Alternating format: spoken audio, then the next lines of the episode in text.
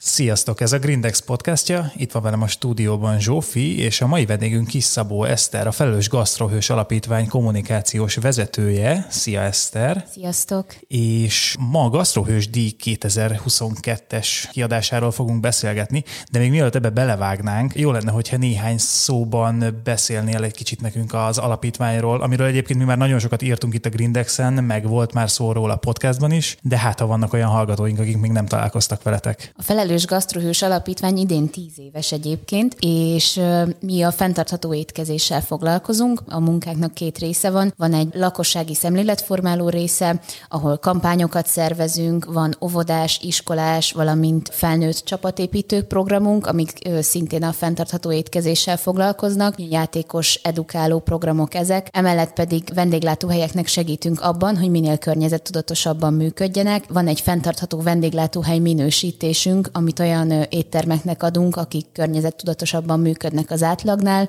de emellett tanácsadással is folyamatosan segítjük azokat a helyeket, akik szeretnének egy kicsit zöldülni, és így jött igazából magának ennek a díjnak is az ötlete. Ha jól tudom, ez már nem az első díj, tavaly volt talán az első, ugye? Igen, tavaly indítottuk ezt a, ezt a díjat, akkor felelősen a krízis helyzetben volt az alcíme. Azt a célt tűztük ki magunknak ezzel a díjjal, hogy minden évben valamilyen aktuális témát boncolgatunk benne, vagy aktuális témára próbáljuk meg felhívni a figyelmet. Tavaly ugye ez a, ez a vírus helyzet volt. Olyan vendéglátóhelyeket kerestünk tavaly, aki környezeti vagy társadalmi felelősségvállalás szempontjából felelősen vagy, vagy valamilyen egyedi módon próbáltak meg megbirkózni um, ezzel, a, ezzel a helyzettel, és idén pedig uh, hazai körforgásban lett a az alcíme ennek a díjnak. Most olyan helyek, helyeket kerestünk, akik pedig hazai alapanyagokat használnak, de hogy ezt kiemelten teszik, és termelőkkel működnek együtt, vagy akár mondjuk ők termelnek alapanyagot, emellett pedig idén is fontos szempont volt az, hogy odafigyeljenek a környezeti és társadalmi felelősségvállalásra is. Ezt mi tavaly is beszélgettünk díj kapcsán, és nekem az a kérdésem, hogy látva az elmúlt egy évet, meg azokat a nehézségeket, amiket te is említettél, és az elmúlt évben a vendéglátóhelyek is szembesültek ezekkel,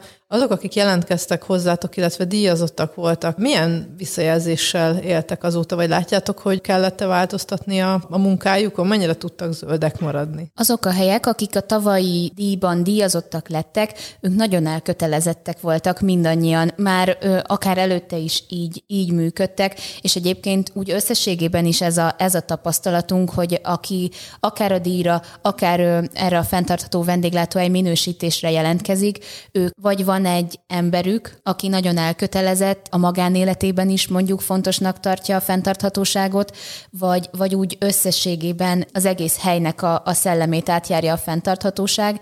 Szóval, hogy nekik ez nem volt úgymond nehézség, vagy nem kellett sokat változtatniuk azon, hogy hogyan működnek, meg megmaradtak ugyanazok a praktikák, amiket, amiket a vírus előtt is már csináltak, ezt alakították, vagy adaptálták egy kicsit a vírus helyzetre, és most, most hogy már kicsit jobb lett a helyzet, most is ugyanúgy ezt, ezt folytatják. És sok az átfedés az idei jelentkezők és a tavalyiak között? Azt gondoltuk, hogy sok lesz, de nem lett olyan sok. Van néhány hely, aki, aki idén is jelentkezett, mivel ugye más a téma, és azért azt láttuk a jelentkezési időszak alatt, hogy ez egy szűkebb téma, meg alapvetően most más helyzetben vannak a vendéglátóhelyek, ha bár még most is örülnek annak, hogyha, hogyha figyelem irányul rájuk, viszont most más dolgokkal kell megküzdeniük, ugye már kinyitottak, működnek, a mindennapi működést is vinni kell, és emellett pedig ugye nagyon nagy az emberhiány, tehát sokkal jobban el vannak foglalva, mint mondjuk a Covid alatt voltak, és, és a téma is egy picit, picit szűkebb, mint a, mint a tavalyi téma, de, de azért volt néhány olyan vendéglátóhely, aki, aki újra megmérettette magát. Nekem az jutott eszembe, hogy a magyar éttermeknél a hazai alapanyagok használata az mennyire egy elterjedt, vagy mennyire egy bevett dolog? Azt gondolnánk, hogy nagyon, de sajnos ez még, ez még nem így van. Egyébként azért is választottuk ezt a, ezt a témát, a, a hazai alapanyagok használatát, mert azt láttuk, hogy ebben a, ebben a témában a COVID úgymond egy ilyen pozitív változást hozott, mert hogy amikor le voltak zárva a határok, de még mondjuk működhettek a vendéglátóhelyek, vagy elvitelre tudtak működni, akkor meg kellett oldaniuk valahonnan az alapanyagellátást, és azok az éttermek, akik mondjuk előtte, vagy azok a nagykerek, akik mondjuk előtte kijártak a, akár mondjuk a francia piacra, és onnan szerezték be az alapanyagaikat, nekik muszáj volt felkeresni a hazai termelőket, és, és megtapasztalhatták azt, hogy egyébként már itthon is sokkal több minőségi alapanyag van, mint ahogy azt ők gondolták, és jó néhányan álltak mondjuk át részben arra, hogy termelőkkel dolgozzanak együtt, vagy hazai alapanyagokat építsenek be a kínálatba. Az már más kérdés, hogy mondjuk ez anyagilag mennyire jelent plusz terhet egy-egy vendéglátóhelynek, de ez már inkább gazdasági kérdés. Amikor az alapanyagokról beszélsz, akkor nekem az jut eszembe, hogy a, a paprika, a paradicsom, meg a tojás, hogy van olyan, ami, ami azért e, ezen a, az ilyen kis piaci kínálaton túl mutat? Tehát mi, mi az, amit még Magyarországról szerezhetne be egy vendéglátós? Lehet, hogy nem is tud róla, hogy hogy itthonról is lehet. Hogyha most a téli időszakra gondolunk, akkor például ugye a gyökérzöldségek, abból azért elég jó a, a kínálat, de ilyenkor télen is vannak például leveles zöldek, amiből tudnának, vagy amivel tudnának dolgozni. Emellett ugye a tojás, amit te is említettél, de a hús, a hal, az is ilyen, akkor a tejtermékek szintén ide tartoznak, de feldolgozott termékekre is gondolni kell, a gyümölcslevek, akár a szörpök, olajok, hidegen sajtolt olajok, szóval, hogy nagyjából azért le lehet fedni a repertoárt hazai alapanyagokból is. Most uh, még lenne egy kérdésem ebben, hogy, hogy például, hogyha főzöl egy tésztát, és akkor a tésztá az mondjuk, hogy mondjuk gyermei, vagy valamilyen magyar gyártótól jön, az, az, az akkor az? Tehát, hogy az, az akkor magyar? Tehát az, az itthoni búzából van? Ezt tudjátok vizsgálni? Vagy, vagy ez, nem tudom, hogy ez egyáltalán rá van írva? Tehát, hogyha például valaki ilyen alapanyagot használ, akkor már is jelentkezhet a versenyre? Nagyon nehéz ez, mert azért így ennyire belelátni, akár egy termelő, akár egy nagy cég gyártásába, az már nagyon sok erőforrást igényel, akár a mi oldalunkról, akár a vendéglátóhely oldaláról. Rá van írva egyébként ugye a csomagolásra, hogy származási ország Magyarország. Na de ez nem biztos, hogy azt jelenti, hogy az a búza, amiből készül, vagy az a tojás, az, az is hazai alapanyag, de hogy azért ezeket mondjuk a, a minősítésnél, a vendéglátóhely minősítésnél ott azért ezeket is figyelembe vesszük, mert, mert még mindig jobb, mint hogyha bárhonnan máshonnan érkezne. De itt a díjnál, itt kifejezetten azért olyan helyeket kerestünk, akik kiemelten termelőkkel dolgoznak együtt, kistermelőkkel főképp, mert azért ahhoz már jó sok befektetett energia kell, hogy így dolgozzanak, és mi ezt szeretnénk példaként megmutatni, hogy lehet így is dolgozni, és hát ugye az is a célja egy kicsit ennek a díjnak, hogy hogy egy ilyen jó gyakorlattárat hozzunk össze, vagy hogy fel, fel hangosítsuk, vagy kiemeljük azokat a helyeket, akik így működnek, hogy példát tudjanak mutatni azoknak a helyeknek, akik még nem így működnek. Van egy olyan naív elképzelésem, hogy elsősorban vidéki vendéglátóhelyek vannak a, versenyben, hiszen ugye a termelés is vidéken zajlik, nyilván ott közelebb vagyunk hozzá, közelebb van a föld, közelebb a természet, és hogy akkor biztos ezek a vendéglátóhelyek járnak az élen ebben a kérdésben. De gyanítom, hogy ebben egy picit tévedek, hogyha tényleg ezt így gondolom, de hát cáfolj meg, vagy erősíts meg ebben. Nagyjából fele-fele arányban voltak most a vidéki és a budapesti helyek, de ez azért nehéz, mert azt gondolnánk, igen, hogy vidéken sokkal közelebb van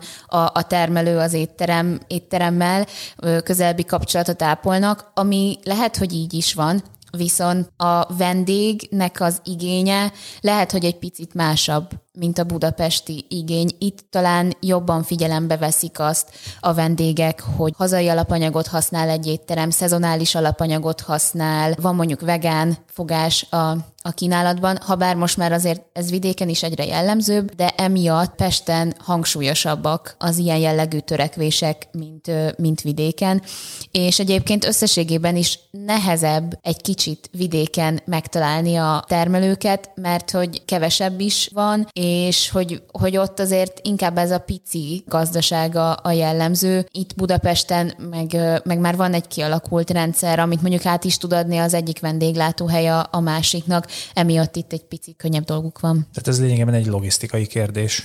Igen, lényegében. Jól értem. Igen, igen. Aha. És ugye érintettük ezt, de hogy bennem felmerült, hogy aki mondjuk egy vendéglátóhely hallgatja ezt az adást, és szöget üt a fejébe, hogy szívesen megpróbálkozna ő is ezzel, hogy akkor helyi termelőköz fordul, mert érdekli, hogy mondjuk ez mennyibe kerül, vagy szeretne ő is nekik segíteni, meg egészségesebb ételeket készíteni. Van egy oldal, ahol mondjuk erről tájékozódhat, vagy ti tudtok segíteni abban, hogy ilyen esetben hol van az a a termelő, aki mondjuk egy folyamatos, magas minőségű, állandó ellátottságú termékskálával tud a vendéglátóhelyek felé ajánlattal élni? Nekünk van egy rendezvényünk, ez a Gastrorandi, amit, amit most ugye a, a vírus miatt pár éve már nem rendeztünk meg, de előtte minden évben volt egy ilyen. Ez egy termelő étterem találkozó, ahova olyan termelőket hívunk meg, vagy keresünk meg, akik tudják vállalni azt, hogy mennyiségben is tudnak szállítani az éttermeknek, szá, számlaképesek, és a, a logisztikát is valahogyan meg tudják oldani, és olyan vendéglátóhelyeket keresünk, akik pedig pont ilyen termelőket keresnek,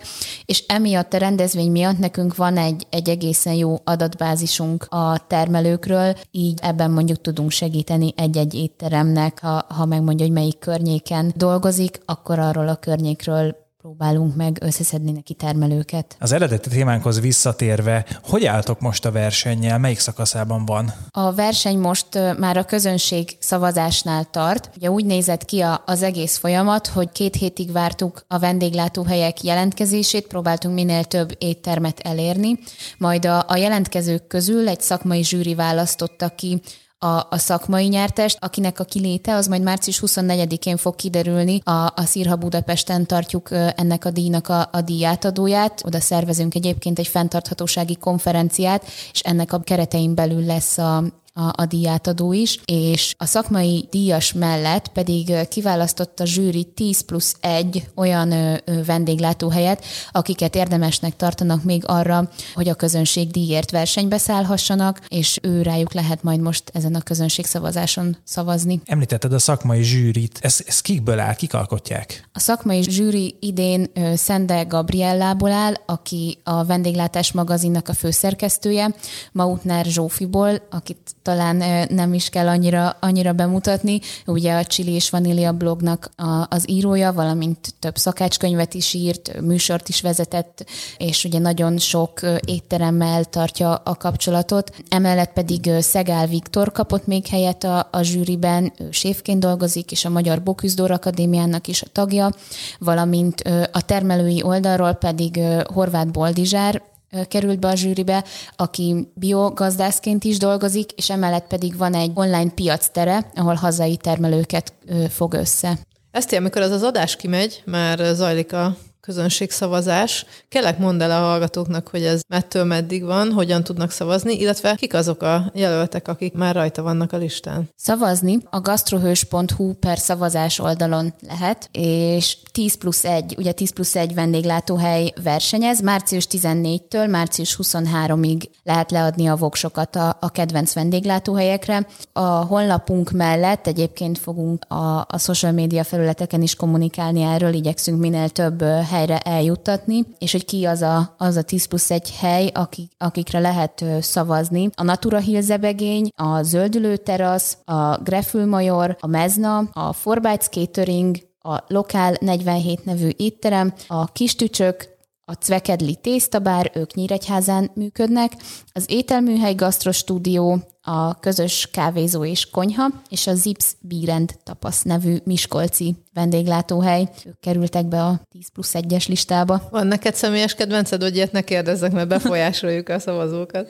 Én az összes helyet nagyon kedvelem, aki, aki jelentkezett erre a díjra. Nem mindenkit ismertem egyébként én sem, mert hogy ez fontos elmondani, hogy erre nem csak azok a vendéglátóhelyek jelentkezhettek, akik mondjuk ilyen fenntartható vendéglátóhely minősítéssel rendelkeznek, hanem bárki akinek a, a jelentkezését vártuk, és nagyon sok új étterem is jelentkezett, akik, akiket mondjuk eddig, eddig nem ismertünk, ami szintén nagy öröm volt nekünk. Úgyhogy én nem, nem tudok innen egy helyet kiemelni. Az is nagyon jó dolog szerintem, hogy, hogyha valaki mondjuk rákeres ezekre a vendéglátóhelyekre, akkor láthatja azt is, hogy méretben is nagy különbség van, köztük, működésben, típusban is nagy különbség van köztük. Közte van például egy menza, egy közétkeztetési, hát menza igazából, akik, akik ugye szintén nagyon kiemelkedőek abban, amit, amit csinálnak. Van köztük egy catering cég, ami szintén egy kicsit más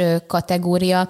Szóval, hogy ebből, ebből az látszik, hogy, hogy szakmán belül minden területen lehet így működni. Nagyon érdekes, amit mondasz, Eszter. Bennem így szöget ütött ez a gondolat, hogy hogy, hogy van az, ha ezt meg tudja csinálni egy menza is, meg tudja csinálni egy fine dining étterem is. Az én fejemben például az volt, hogy ez, ez egy alapvetően egy drága dolog, amit tényleg csak így a nagyon menő helyek tudnak megengedni maguknak, de akkor ezek szerint nem. Hát akkor ez hogy van? Egy kicsit azt gondolom, hogy, hogy mindenki fejében ez, ez él, hogy ez csak Michelin csillagos helyek engedhetik meg maguknak, pedig ez, ez nem így van. Azt azért hozzá kell tennem, hogy a, a Mezna egy magániskolában működik, tehát nem állami menzáról beszélünk, de ettől függetlenül ők is dönthettek volna úgy, hogy, hogy a szokásos nagy beszerzést választják, de, de ők nagyon fontosnak tartják azt is, hogy a, a gyerekeket az étkezéssel kapcsolatban minél jobban edukálják, akár az élelmiszer hulladékkal kapcsolatban, akár azzal kapcsolatban, hogy honnan érkezik az étel, vagy az az alapanyag, amiből elkészül az ételük, és, és hát ezt nem tudták volna másképpen megtenni, csak úgy, hogyha ha megkeresnek olyan termelőket, akik beszállítanak nekik, és ezt tudják megmutatni a, a gyerekeknek is. Én azt gondolom, hogy ez egy nagyon-nagyon fontos irány és követendő példa lenne. Emellett, emellett ugye vannak kisebb vendéglátóhelyek is. Náluk mondjuk ez azért könnyebb, mert, mert kisebb mennyiségű alapanyagra is van szükség, és sokszor egyébként pont, pont fordítva van az, amit, amit az elején te felvetettél, hogy ugye a, a nagyon menő helyek fognak így működni, és a kisebbek meg nem. Azért, mert, mert egy nagy franchise-nak például, vagy egy nagyobb, de magasabb kategóriájú vendéglátóhelynek nem biztos, hogy lehetősége van arra, hogy abban a mennyiségben be tudja szerezni azt a, azt a termelői alapanyagot. Emiatt vannak ekkora, ekkora különbségek, de persze, aki mondjuk utána jár, vagy akár megállapodik mondjuk egy termelővel, hogy csak neki termeljen, az, az így is be tud szállni ebbe a, ebbe a fajta működésbe. Ezt így a verseny végén mit nyer az, aki a legjobb lesz? A, a szakmai és a közönségdíjas vendéglátóhely is egy ilyen nagy ajándékcsomagot nyár, amiben környezettudatos, valamint hazai kézműves termékek vannak. Van benne például termelői alapanyag, zöldségek, fűszerpaprika, prémium minőségű olajok, hidegen sajtolt olajok, emellett megjelenés, sajtó megjelenés is van a, a nyereményben, valamint fenntartható vendéglátóhely minősítést is kaphat az, a, az az étterem, aki megnyeri ezt a díjat, ehhez ugye teljesít teljesíteni kell a, a, a feltételeket, környezetbarát tisztítószereket nyerhetnek a vendéglátóhelyek, hazai kézműves gyümölcsleveket nyerhet, a, aki megkapja ezt a díjat, valamint díjmentesen tudnak csatlakozni a, a Munch applikációjához, valamint a Rakun doboz közösség doboz rendszeréhez is.